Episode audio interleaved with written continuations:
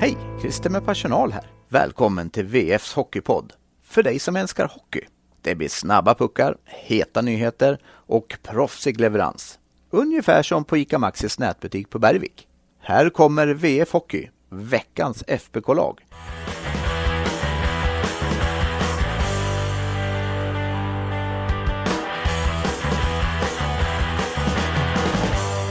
Ett år där publikfavoriten bekräftar att han lämnar redan i januari. Ett år där Färjestad byter målvakt oftare än vad en annan byter underkläder, ja typ i alla fall. Och ett år där Peppe Lund avgör matcher. Välkomna till 2024, välkomna till ett nytt poddår och välkomna till VF Hockey, veckans FBK-lag och välkommen Simon Hennix. Stort tack igen. Det är dags att börja och podda även. Det är tisdag idag. Vi brukar komma ut på måndagar men den här gången körde det ihop sig. Så att det blir tisdag men likväl det är ju ingen match förrän på torsdag. Så vi ska både kunna snacka upp och snacka ner det som varit. Eh, och det vi ska snacka ner är ju nu tre matcher som har spelats sen vi senast hade veckans lagpodden. Där, vad ska vi kalla det då? Tobias Norman-eran i Färjestad. Ja, det får man väl göra. Återkomsten till Färjestad. Exakt, de tre, tre matcherna med Oskarshamn och därefter med Frölunda och nu sist Örebro. Eh, du var på plats på Frölunda-matchen.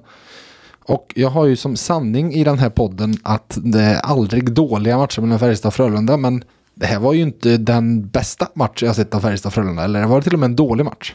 Ja det var det väl och ändå så var det inte den sämsta skulle jag tro för i år. För att om jag, nu var inte jag på plats när de möttes första gången i Karlstad men den förstod var ännu sämre nästan rent spelmässigt i alla fall. Mm. Gustav Rydahl har förstört allt. Ja exakt, det är där allting. Nu var inte han med i och för sig, det är som Max Lindroth där som har förstört ja, allt. Ja, assist dessutom mot Färjestad. Aj, aj, aj. Mm. Vad, totalt sett då, över, över de här, eh, tittar vi över en längre period, över en månads tid, så är det Färjestad som har förlorat en hel del. Uh, visst var det en ganska viktig vändning mot Örebro i lördags? Det får man väl säga. Eh, också lite grann det här med att eh, alltid är lite små rival rivalitet mellan lagen så är det alltid gött i sig att knäppa dem på näsan och eh, i den, eh, vad ska man säga, formen eller trenden som är just nu med lite problem eh, så tror jag att tre poäng där var kanske en vändning för dem till och med. Mm. Vi gör så här att vi ska plocka ut ett veckans lag. Vi ska snacka, vi ska såklart prata en massa Victor Ejdsell och så vidare. Men vi börjar med veckans lag och i mål, där som sagt, det var Tobias Norman-eran i Färjestad. Så det, han var det mest givna namnet på veckans lag denna gång. Ja, det enda dessutom, det var väl ingen som stod någonting. Nej, så att, eh, nej, han, eh, vad ska man säga då, tre matcher, eh, sex poäng, en godkänd återkomst? Tycker jag. Ett lån, alltså... Mm. Väl godkänt säger jag. Jag sätter ja. en med fyra i betyg på insatsen som han har gjort. Ja, jag tycker han inledde ju väldigt starkt mot Oskarshamn där och eh, släppte väl en bara. Sen så... Hade inte jättemycket att göra ska vi säga. Nej, absolut. Och från den matchen så, eh, det var väl någon som var lite billig i den andra mm. perioden kanske som, eh, jag vet att det skrevs en del om det, men generellt så Örebro-matchen, ja, helt okej okay där också. Mm. En räddningsprocent på 90,91 är också det helt okej. Okay. Så att Ja, men eh, det är väl ändå starkt att vinna mer än vad man förlorar också mm. på ett mm. lån sådär. Ja, men precis. Eh, och idag så blev det ju klart och officiellt och han är även på plats i Karlstad, Melker Tillin från mm. Eh, Björklöven som tar över denna vecka och är denna veckas målvaktslösning. Och det, det har ju diskuterats ganska mycket fram och tillbaka. Vi har fått lite frågor, eller hur, om, om målvaktsfrågan. Ja, vi kan egentligen börja där. När, du nämner honom så frågar Minion 1934, nej 32. Eh, vad tycker ni om lånet av Melker Tellin? Ja, eh, jag pratade med Rickard Wien om eh, målvaktscirkusen som har varit här och fortsätter eh, nu på morgonen. Och han var ju inne på det, för det är klart man kan se det så. Nu börjar vi ju snacka en målvakt som är typ lika gammal som Melvin Asp Kassåsen, som ju får stå vid sidan. Men det är ju inget snack om att Melvin Tillin är i dagsläget ett större löfte. Han är draftad och han är han var med som andremålvakt på JVM trots att han är underårig. Liksom. Eh, det ska man lägga till alltså. Ja. Att han ändå är ett år yngre än eh, Hävelid som var första målvakt. Sen kan man ju argumentera så här också. Ja, men Tobias Norman han var väl om, om inte, han, det är svårt att se, AIK har ju varvat väldigt mycket. Det har ju varit han och Antoine Bibo där som har stått typ lika mycket, så de har ju i princip två första målvakten Eh, I Björklöven är det ju inget snack om att Melker Thelin har varit två bakom Waterlinen. Exakt. Men då ska vi ju även tillägga att Jonna Waterlinen är ju allsvenskans bästa målvakt. Så att det är ju ingen dussinmålvakt han är bakom så sett. Nej. Men, eh, nej, men det blir väl spännande. De behövde ju lösa det på något sätt. Och det var det här jag var inne på direkt när allting hände. Att de kommer ju inte ställa sig i ett läge där Melvin Aspkasåsen ska stå och backas upp av en Lukas Höglind till exempel. Alltså ha två så orutinerade på seniornivå, så omeriterade målvakter. Man gör inte det. Eh, om inte annat för deras skull. Som sagt. Du pratade i förra podden om eh, att det fanns potential att det kunde bli en eh, målvaktsduo som var 17,5 år i snitt. Just det. Nu blir det 18 år, så li lite äldre. Lite äldre, ja, ja, det. Nej, men likväl har han i alla fall en halv säsong på seniornivå med Björklöven och stått lite matcher i Och lite allsvenskan. division 1 också dessutom. Ja. De har ändå spelat matcher om man säger så. Ja, exakt. Så att det, det, blir ju, det blir ju på ett annat sätt. Eh, Det, du kastar inte ut honom.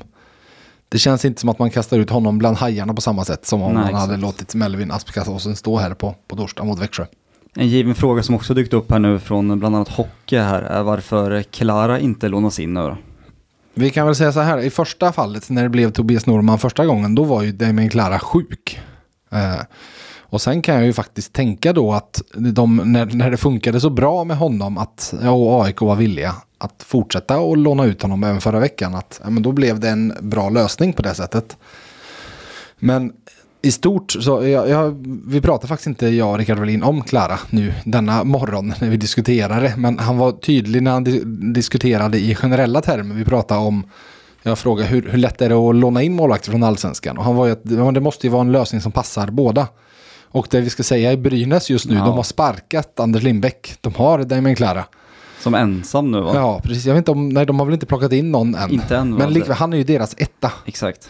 Eh, I det här fallet, ja men AIK de hade två ettor, ja då är det inte lika känsligt att låna ut en. Björklöven lånar ju ut sin tvåa som Exakt. de nu dessutom har varit utan.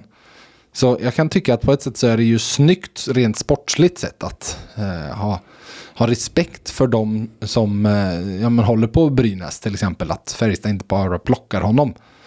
Johan Alsen var ju ute och sa där att de har inte rätt att plocka hem honom och så vidare. Fall de väl satte ner foten skulle han ju vara här. Jag är helt övertygad om att så är fallet.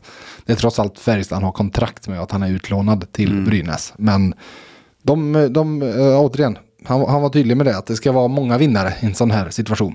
Och det ser de ju i Melker Thelin att han hade liksom inte kommit till Björklöven. Han hade inte stått i Björklöven nu på onsdag oavsett.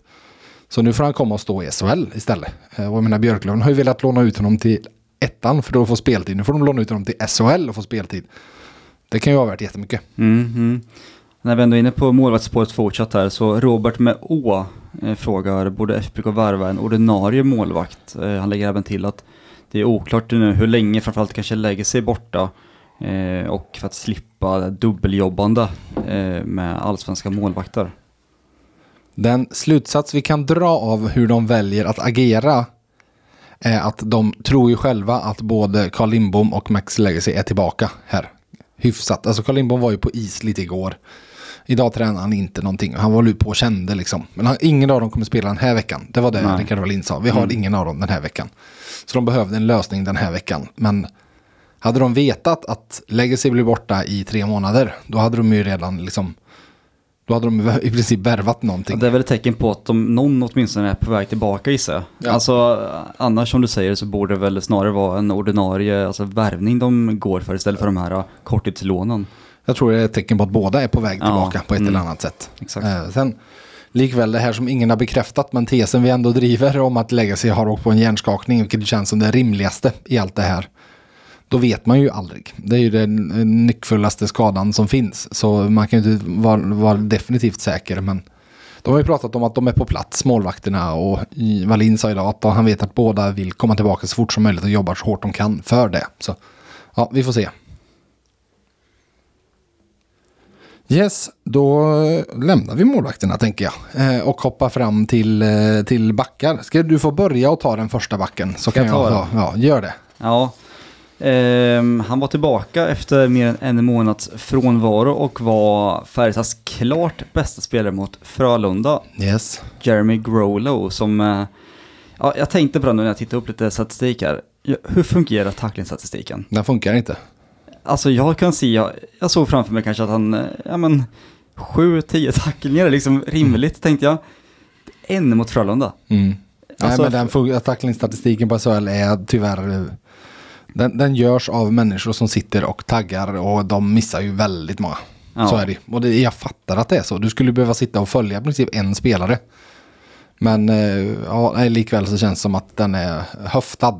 Ja, ja, men eh, för att eh, det jag kunde se åtminstone från pressläktaren så han var verkligen taggad och verkligen överallt den Mm. bjässen. Så att det är nog ganska efterlängtat för Färjestad att få tillbaka honom. Framförallt när man pratar om det här med storleken och ja, vad ska man säga, att de är lite för snälla på backplats.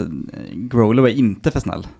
Nej, men det var ju det vi, vi verkligen satt och pratade om senaste podden. Om med Färjestad, fall de var för snälla fram, framför mål och Mm. i backsidan. Eh, så ja, det är helt klart någonting de har saknat. Du, innan vi går på nästa fråga så ska jag ställa en fråga till dig. Som en eh, VF-lyssnare skickade in. Okej. Fråga Simon Hennix om han vet vilken NHL-koppling det finns till Valdemarsvik. Har du koll nu? Nu sätter vi på pottkanten. Oj, jösses.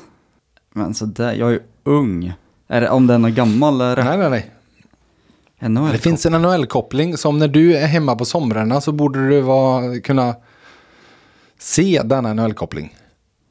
Nu ska jag säga att det här är en som har skickat in. Jag kan ju inte gå i god för att det här stämmer men jag har ingen anledning att tro att han nej, skulle hitta tror, på det Nej, jag, inte jag heller. Eh, nu är det min eh, brist på kunskap känner jag. Och, Nej, det är det eh, inte. Du, har, du, har du sett Niklas Bäckström någon gång i Valdemarsvik på somrarna? Nej, Nej, dåligt. Du är där för lite. ja det är jag faktiskt. Ja. Mm. Tydligen kommer Niklas Bäckströms fru från Valdemarsvik. Så att de är där en del på somrarna Hade sägs det. ingen aning om faktiskt. Nej, du ser. Välkommen till Valdemarsviks Ja, kunskapspodden. återigen. Valdemarsviks får vi- Skrämmande, skrämmande kunskapsluckor om denna ort som du hyllar så mycket måste jag Ja, säga. men jag kan ju bara ett fåtal personer därifrån. Ja, vi kan väl i alla fall ge dig då att den andra backen i veckans lag denna vecka är Valdemarsviks näst mest kända människa, Jonathan Andersson. Och vi pratade om det att jag sa att jag måste vara opartisk så att jag kan inte säga. Du kan inte prata jag kan om inte Jonathan nämna. Nej, det funkar exakt. inte. Fall du, jag- fall du plockar ut honom så vet alla. att Ja, exakt. Nej, men eh, han har ju varit bra och han har ju senaste tre matcherna i, faktiskt eh, snittat en poäng per match. Eh, med två mål och en assist där.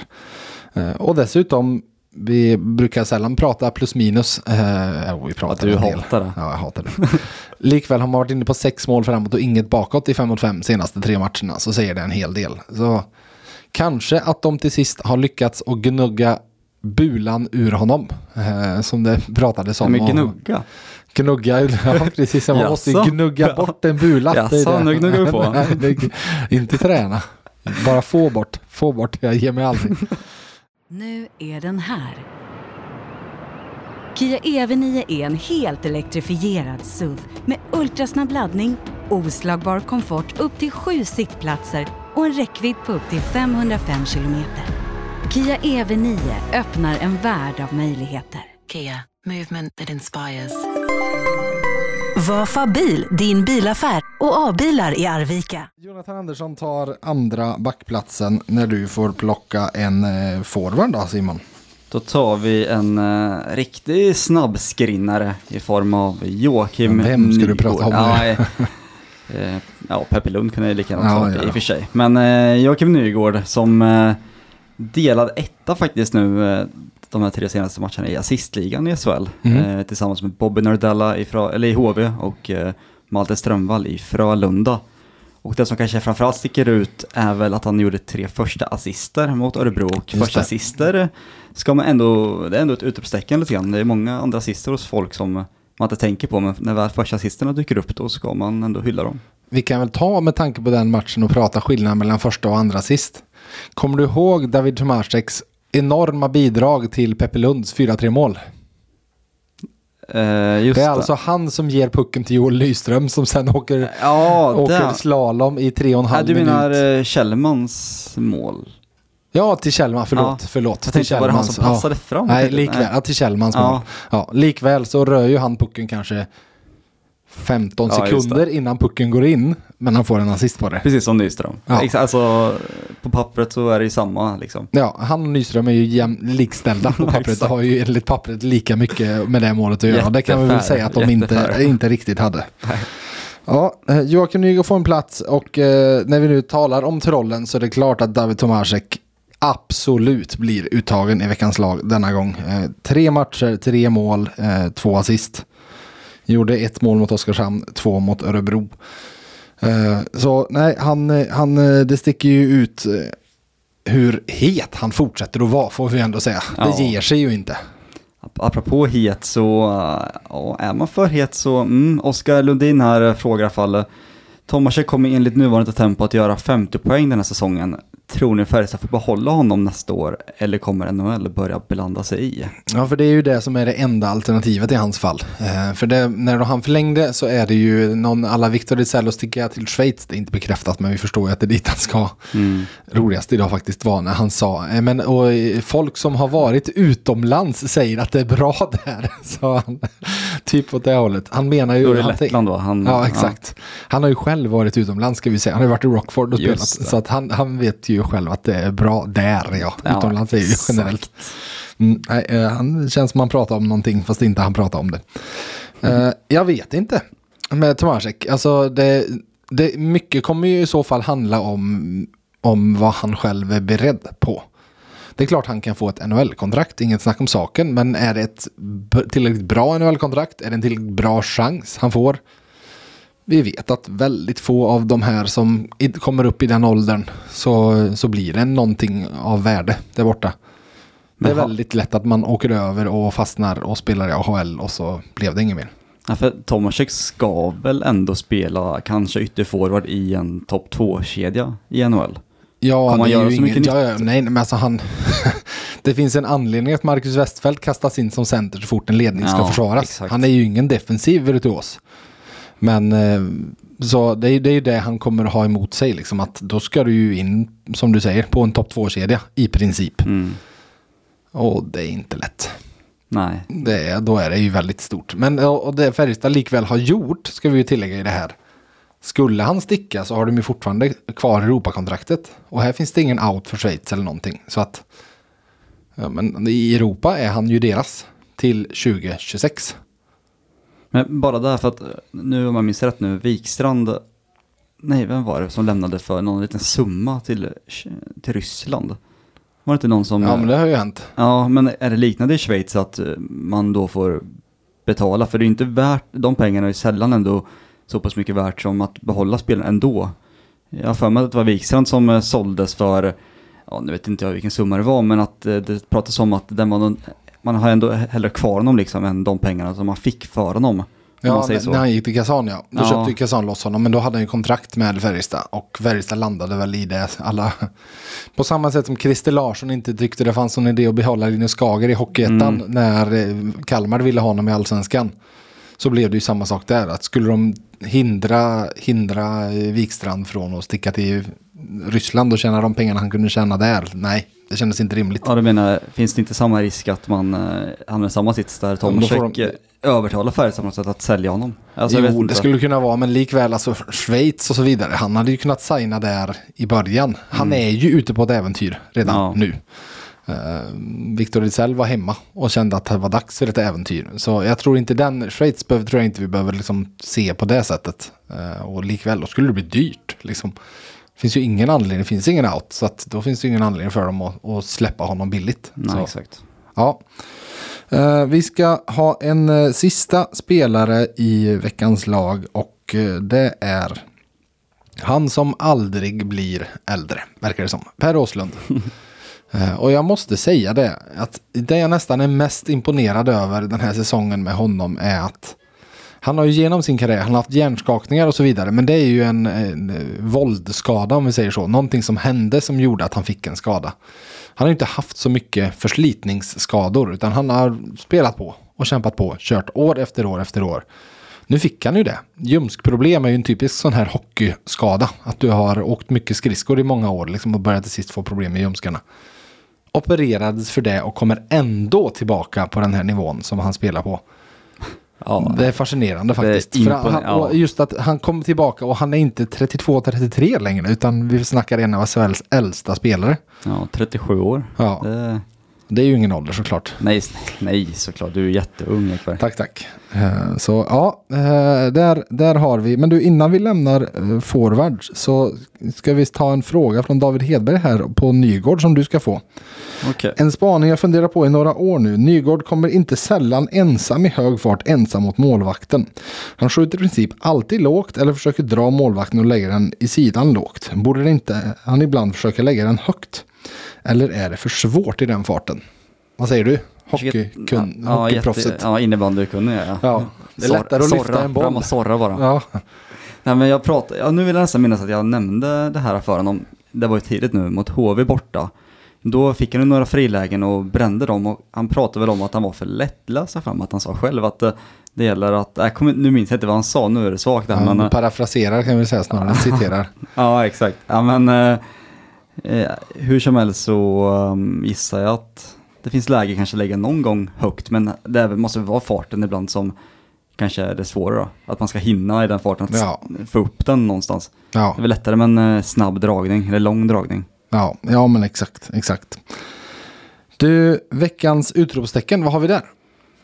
Vi var inne på lite grann förut här med um, ja, men, en ny målvakt eh, mellan stolparna och eh, lite kanske osäkert med formen så tar de ändå 6 av 9 poäng.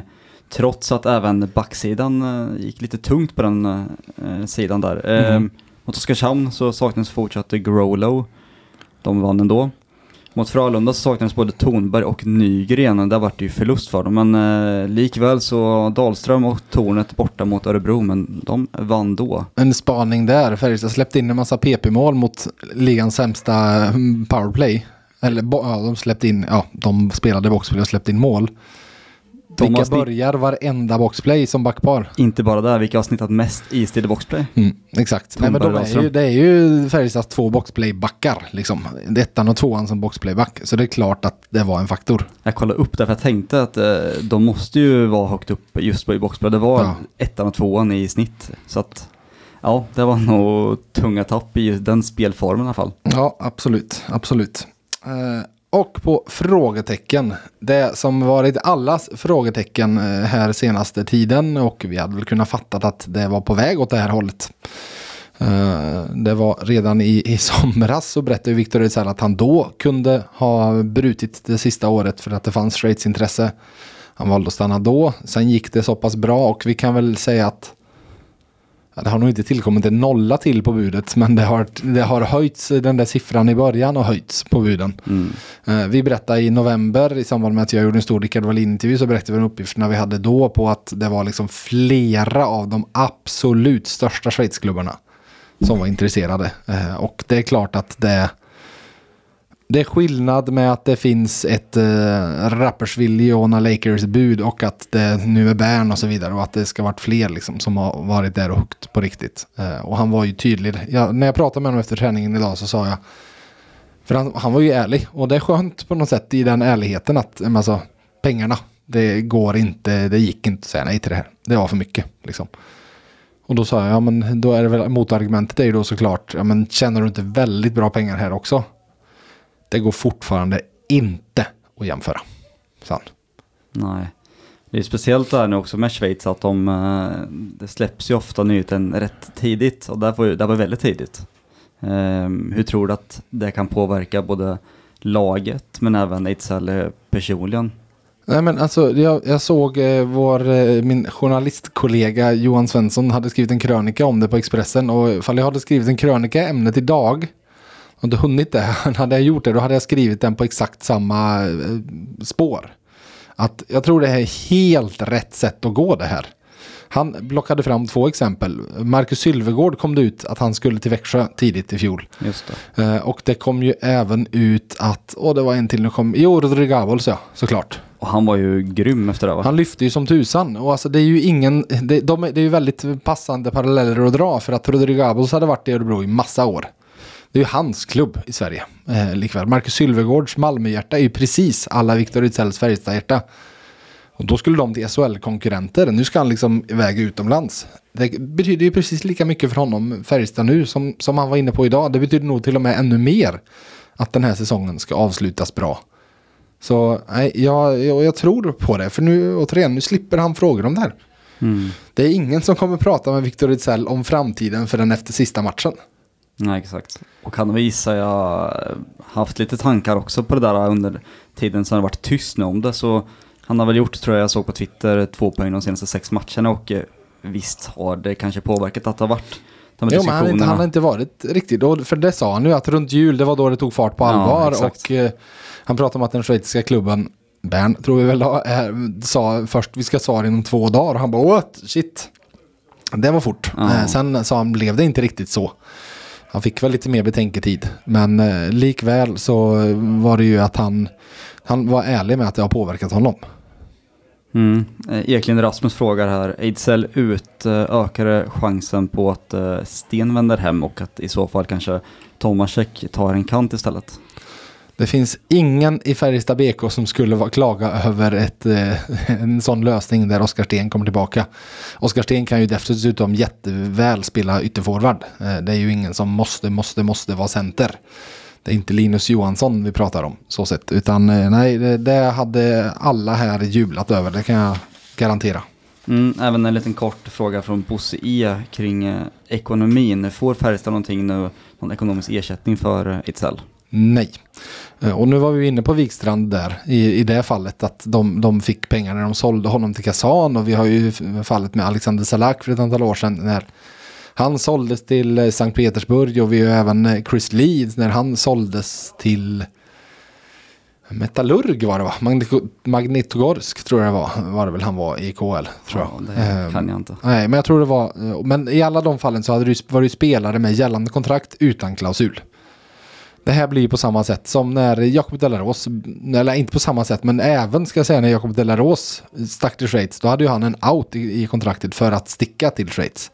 Nu är det ju ett rent utgående kontrakt. Mm. Alltså, Bosman-regeln gäller ju hockey på samma sätt som i fotboll och så vidare. Precis. Spelare med utgående kontrakt, de kan göra precis vad de vill. De blir livegna när kontraktet går ut. Mot hur det var på 90-talet när man ju innan Bosman-domen när man ju tillhörde sin klubb liksom på något sätt även fast kontraktet hade gått ut. Ja, men enkelt sagt är ju att han är inte Färjestad-spelare efter säsongen. Nej, exakt. Och då är han fri att göra vad han vill. Ja, Eh, Så hade han haft, eh, ja men till exempel så är jag ju ganska säker på att eh, Färjestad, fi- eller Färjestad fick ju ekonomisk ersättning för Theodor Lennström när han lämnade.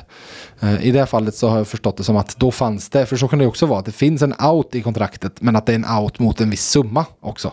Det är ju framförallt i fotbollen så är det enormt vanligt. Där vi hade Degerfors och Diego Campos här precis som såldes till Costa Rica där han hade en outklausul på enligt vad vi har skrivit dryga miljonen. Där vilken klubb då kunde gå in och, och köpa loss honom. Och i fotbollen är ju övergångssummor vanligt. Det är ju inte så vanligt i hockeyn men det händer ju likväl eh, då och då att man har det.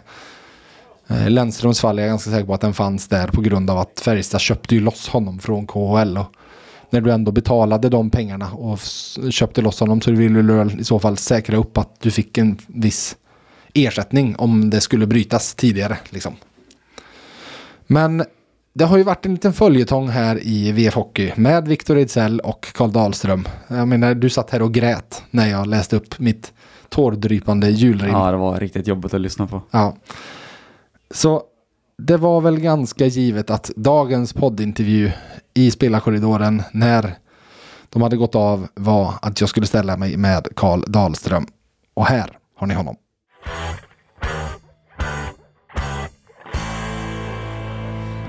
Ja, vad tror du Karl Dahlström att vi ska prata om idag? Kan du föreslå ett ämne själv?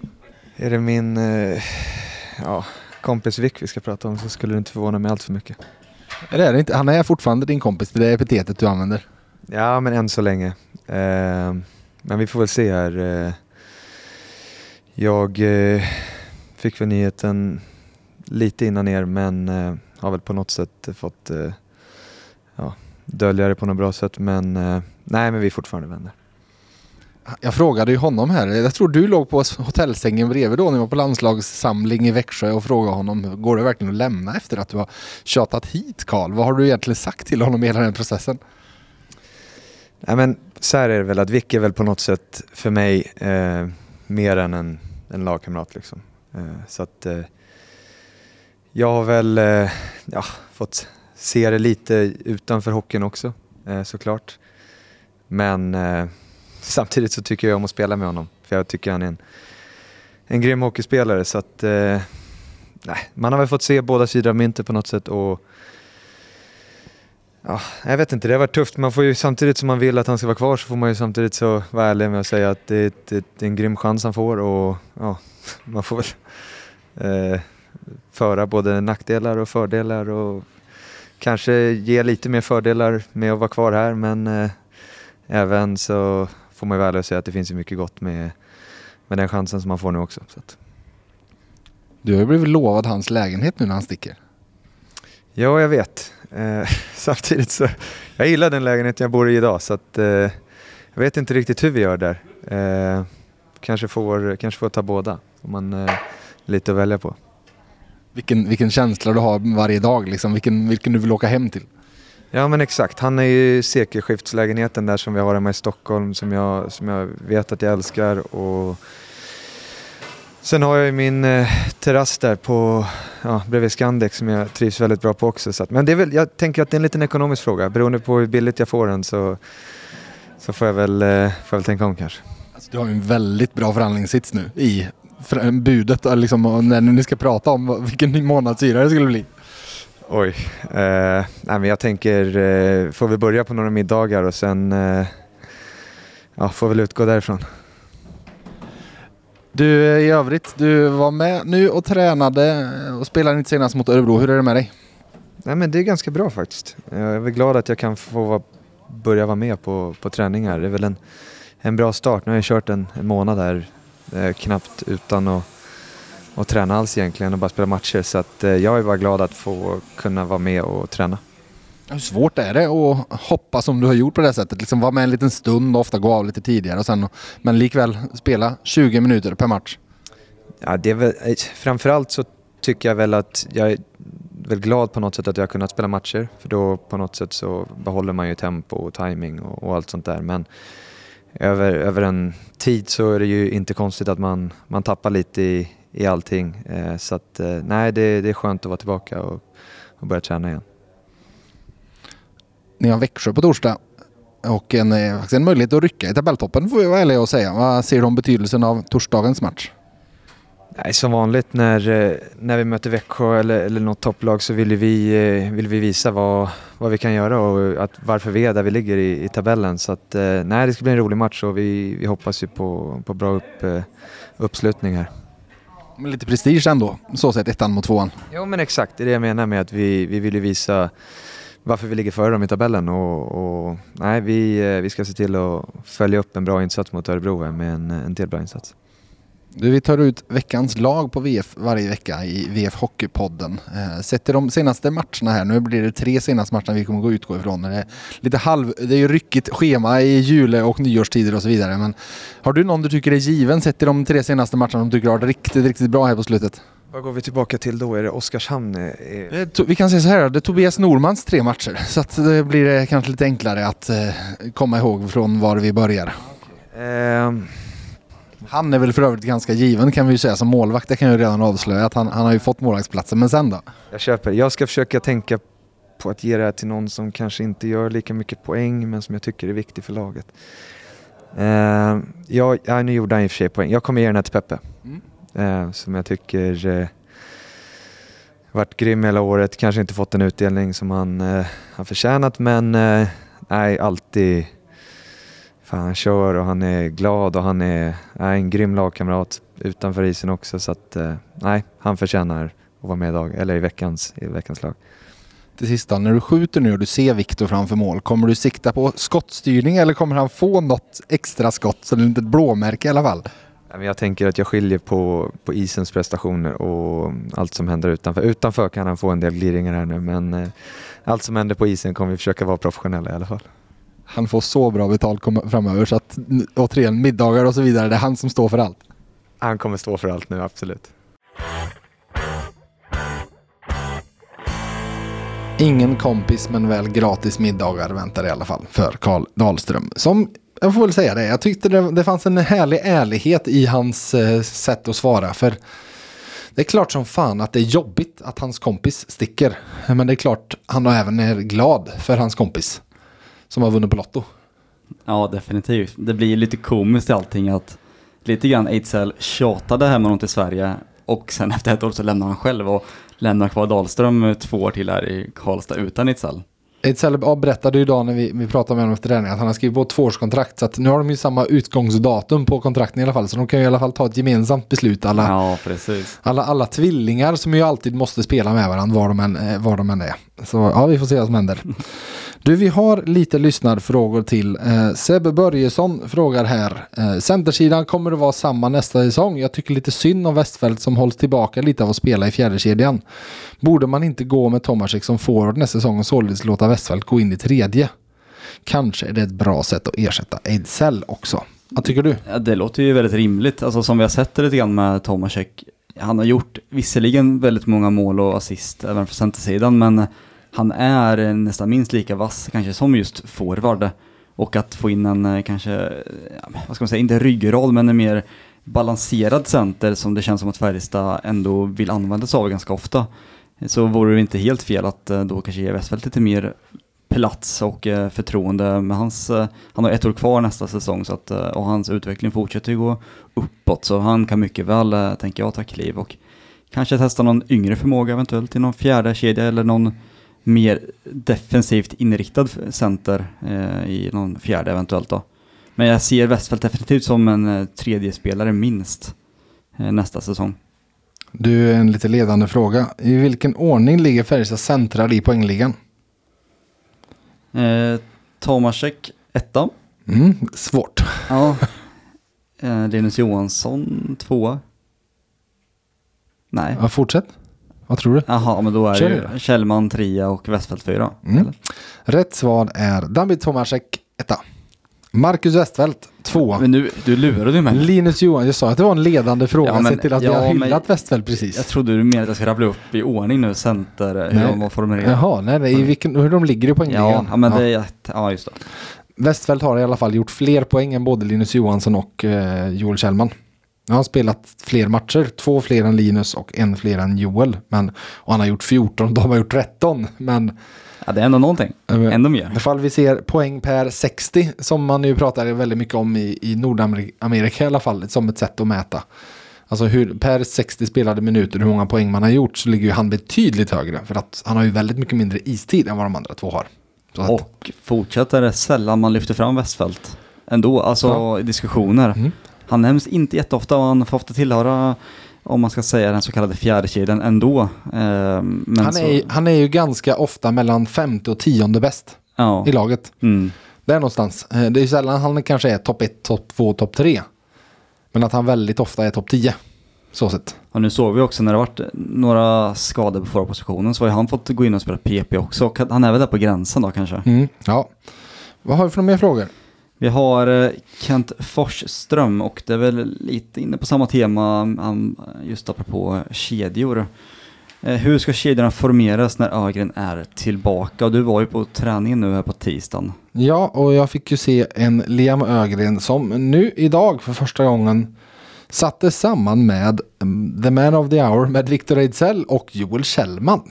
Eh, och jag pratade med Thomas Mittell efter, efter träningen om det och han, de pratar ju om att ja, men få in någon med hans fart och med rivighet och med skottet. För det känns ju som att det är det lite de har sökt. Vi har ju pratat om det flera gånger.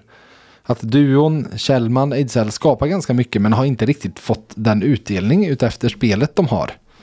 Och nu ska vi väl säga att jo, Liam Ögren kommer från ett JVM där han kunde ha skjutit på ett fotbolls 11 mål och inte fått in pucken. Eh, om man så hade stått en meter från mållinjen. Och inte på grund av att han själv gjorde det dåligt utan på grund av att puckarna gick ju bara inte in för honom. Hur han än försökte så gick de ju inte in. Men man vet även att målskytte kan vara att han gör fem mål på torsdag mot Växjö för att första går in och så bara rullar det på sen. Så det Ja. känns ju som en intressant kombo. Eh, Och det man då gjort är ju att då är Lukas Forsell, eller framförallt så är det Oskar Lavner som har flyttats därifrån nu. Eh, som ju har varit där tillbaka efter att Marcus Nilsson spelade där. Så nu är Lavner med Westfält och Patrik Lund slash Lukas Forsell. Det är de Mm. fyra liksom som är. Övriga kvar i, på samma sätt. Tomasek tillsammans med Joakim Nygård och Per Åslund och Linus Johansson med Lillis Nilsson och Mikael Lindqvist. Just det. Så det är ju en väldig bredd får vi säga med de fyra. Säga. Och eh, frågan är vem som eh, får spela extra forward nu mot Eh, vad blir det? Växjö på torsdag? Uh, lyckas själv. Ja. Tror jag. ja, men det, Det jag, tror det, ja, jag tror det blir så. Eh, men eh, nej, och det Mittell var tydlig med att, att eh, ja, men, så här, de vet att Oskar Lavner funkar med Ejdsell och Kjellman. Nu vet ju även att Marcus Nilsson funkar där. Så han sa vi har ju redan flera. Men det är klart att om du kan få Liam Ögren att funka där, super. Och de andra, Oskar Lavner kommer göra ett bra jobb var han än är. Och så vidare. Och Lillis har ju ändå kunnat bygga vidare hyfsat liksom på det han byggde upp under de där veckorna med Kjellman och Ejdsell. Så ja, vi får se eh, vad det blir därefter. Nästa fråga från Mathieu Bodström. Eh, kan man säga att Roger Rönnberg leder coachkampen på poäng gentemot Mittell? Med tanke på hur förtvivlat svårt FBK har haft för Frölunda sedan vårens slutspel fram till nu. Eller är det bara tillfälligheter? Oj, den är svår, alltså när det är grundserie så är det svårt att kanske bara peka på coachdueller, det är väl snarare slutspel alltså, men likväl tre segrar, eh, noll förluster för Roger Rönnberg och Frölunda, det säger väl ändå någonting. Och nu kommer inte jag ihåg vad han sa efter matchen här nu senast, men han är ju fortfarande lite svinig på ett charmigt sätt eh, efteråt och han gör det tror jag medvetet, hur han pratar ibland. 110%. Och pikar, eh, för han vill ju få Metell ur balans. 100%. Ja, ja, men det känns, och han känns som en som eh, kanske, ja, men jag tror att han kan störa sig på honom innerst inne. Det Eh, tror att jag med. eh, Att det finns lite så från, från slutspelet i fjol. Och det är ju det här slutspelet bygger, slutspelsserier bygger. Alltså det var ju det Thomas Mittell själv gjorde. Han fick ju, herregud, snälla, underbara, trevliga Robert Olsson att lämna en presskonferens i kvartsfinalserien. Så nej, det är ju det, det är ju den härliga rivaliteten som det faktiskt bygger. Jag säger så här, i slutspelsserien, den var väldigt jämn och vi ska inte underskatta Färjestads backsida i den där slutspelsserien. Där det var en Theodor Lennström som antan, antingen var, var borta helt eller var med, men inte sig själv. Det var en Ville Pocka som inte var med Exakt. överhuvudtaget. Det var Färjestad saknade sina två backar som spelade mest. Det, ja, nej, det var, det, det underskattades nog, eh, tror jag, i analysen av hur det, hur det gick den gången. Mm, bara lägga in en fråga från Anton också. Vad tror du beror på att uh, Färjestad haft så svårt mot Frölunda de senaste åren? Jag vet inte riktigt eh, faktiskt. Alltså det är ju, de, de spelar ju på sitt sätt liksom. Eh, och med, med ja, nej jag vet inte, har du någon, har du någon rimlig idé? Nej, det man alltid kommer in eh, tillbaka till är att det alltid är så himla jämnt mellan lagen och att det alltid är så små marginaler oavsett om det är Färjestad eller Frölunda som vinner. Eh, Så att eh, det är faktiskt väldigt svårt och som du säger, det lite grann slutspelet kunde ju mycket väl ha gått Färjestads väg och då hade det varit andra tongångar kring det såklart. Ja, och, alltså, och det här med små marginaler och jämn liga och så vidare. Om Linus Johansson, det här läget han hade i början av tredje perioden nu när de möttes, när det stod 1-1 och han skjuter och Lasse Johansson får den precis, han är ju på väg, han siktar ju på första krysset Linus, när han kommer in från kanten där. Lasse Johansson får den ju på överkanten av axeln och den styrs över. Det är ju en centimeter från att den pucken går in. Ja. Och då är det 2-1 i början av tredje perioden och kokande arena. Då kunde det ha blivit 4-1 i den där matchen. Vi kan lägga till eh, Eidsells eh, öppna mål Ja, nu senast också som en kvittering där och seger i övertid så har de vunnit sin första Ja, så det match. blir ju lätt att ens narrativ styrs av det man har på näthinnan liksom. Ja, exakt. Ja. Har vi en eh, sista, eh, sista fråga? Ja, vi kan kolla här Nils Markström som, eh, han, jag vet inte, inte klagar men han, eh, en liten uppmaning här nu. Twitter slash X börjar kännas lite 2023. ja, jag vet inte, jag tycker det är bra fortfarande i alla fall. När kommer VF-sporten till Threads eller Blue Sky? Ja, det är väl inte omöjligt att vi dyker upp på andra ställen, men vi ska orka också. Ja, Nej, man får väl se lite vart vindarna blåser och hur många som går över. Lik att, alltså det har ju hänt, händer ju lite då och då att det kommer flugor med någonting som ska vara hett och så är det hett i några dagar och sen så blåser det över och så är alla kvar ändå. Så ja, vi får väl se vad som händer. Men vi ska försöka vara där saker händer. Det kan jag lova dig Nils. Så får vi se vad det blir av det. Du, veckan som kommer då. Då har vi ju som sagt en seriefinal ska vi då sannerligen inte kalla det. För att det tycker jag används för mycket. Men ett toppmöte där som jag, ni, ni som har hört, eh, som, eller som ni hörde intervjun med Karl Dahlström som jag sa, Färjestad har faktiskt chans att rycka lite i toppen. mm. Ifall de vinner den matchen, då har de ju rejäl marginal i Växjö. Vad Ja. tror du? Och det är den och så är det ju Timrå borta på lördag som väntar denna vecka. Jag tror att segern mot Örebro betyder mycket alltså. Jag tror att på hemmaplan också att de, nej mot Växjö kan de mycket, mycket väl eh, ta alla tre poäng. Det, jag tror de kommer ta tre poäng. Mm. Och Timrå då? Ja, de har alltid lätt mot Timrå borta. Ja, det, det brukar de ju ha. Ejdsell som har lite dålig form, han kommer säkert göra fem kassar. Ja, något, något sånt brukar det vara där uppe. Nej, vi får se. Eh, med en 18-årig Melker Thelin i kassen. Vi ska Just väl inte det. underskatta det. Nej, så är det ju. Eh, vi gör så här från VF Hockeys sida. Vi, vi eh, hejar inte på lag men vi skänker tankar till folk. Och för Melker Thelins skull, eller på samma sätt som man tänkte om Melvin Asp Kassåse när han fick hoppa in där. Att då hoppades man ju att det liksom, ja men snälla hoppas att det går okej i alla fall. Och det är väl samma sak nu. eh, Att hoppas i det här läget. För jag menar det är sånt som trots allt kan sänka en ganska rejält. För det går åt skogen. Ja, ja. ja. Sen kan man alltid ta sig tillbaka och så vidare. Men eh, vi får se vad som händer. Eh, kul att vara igång och köta hockey igen. Tack för det då Simon. Ja, men tack själv. Och till er lyssnare. Kul att ni och vi alla nu vet ännu mer om Valdemarsvik. Framförallt att Simon har lärt sig en del om orten som han håller så kär. Och kul att vara igång och köta hockey även 2024. Vi hörs framöver. Ha det gött! Årets bästa podd.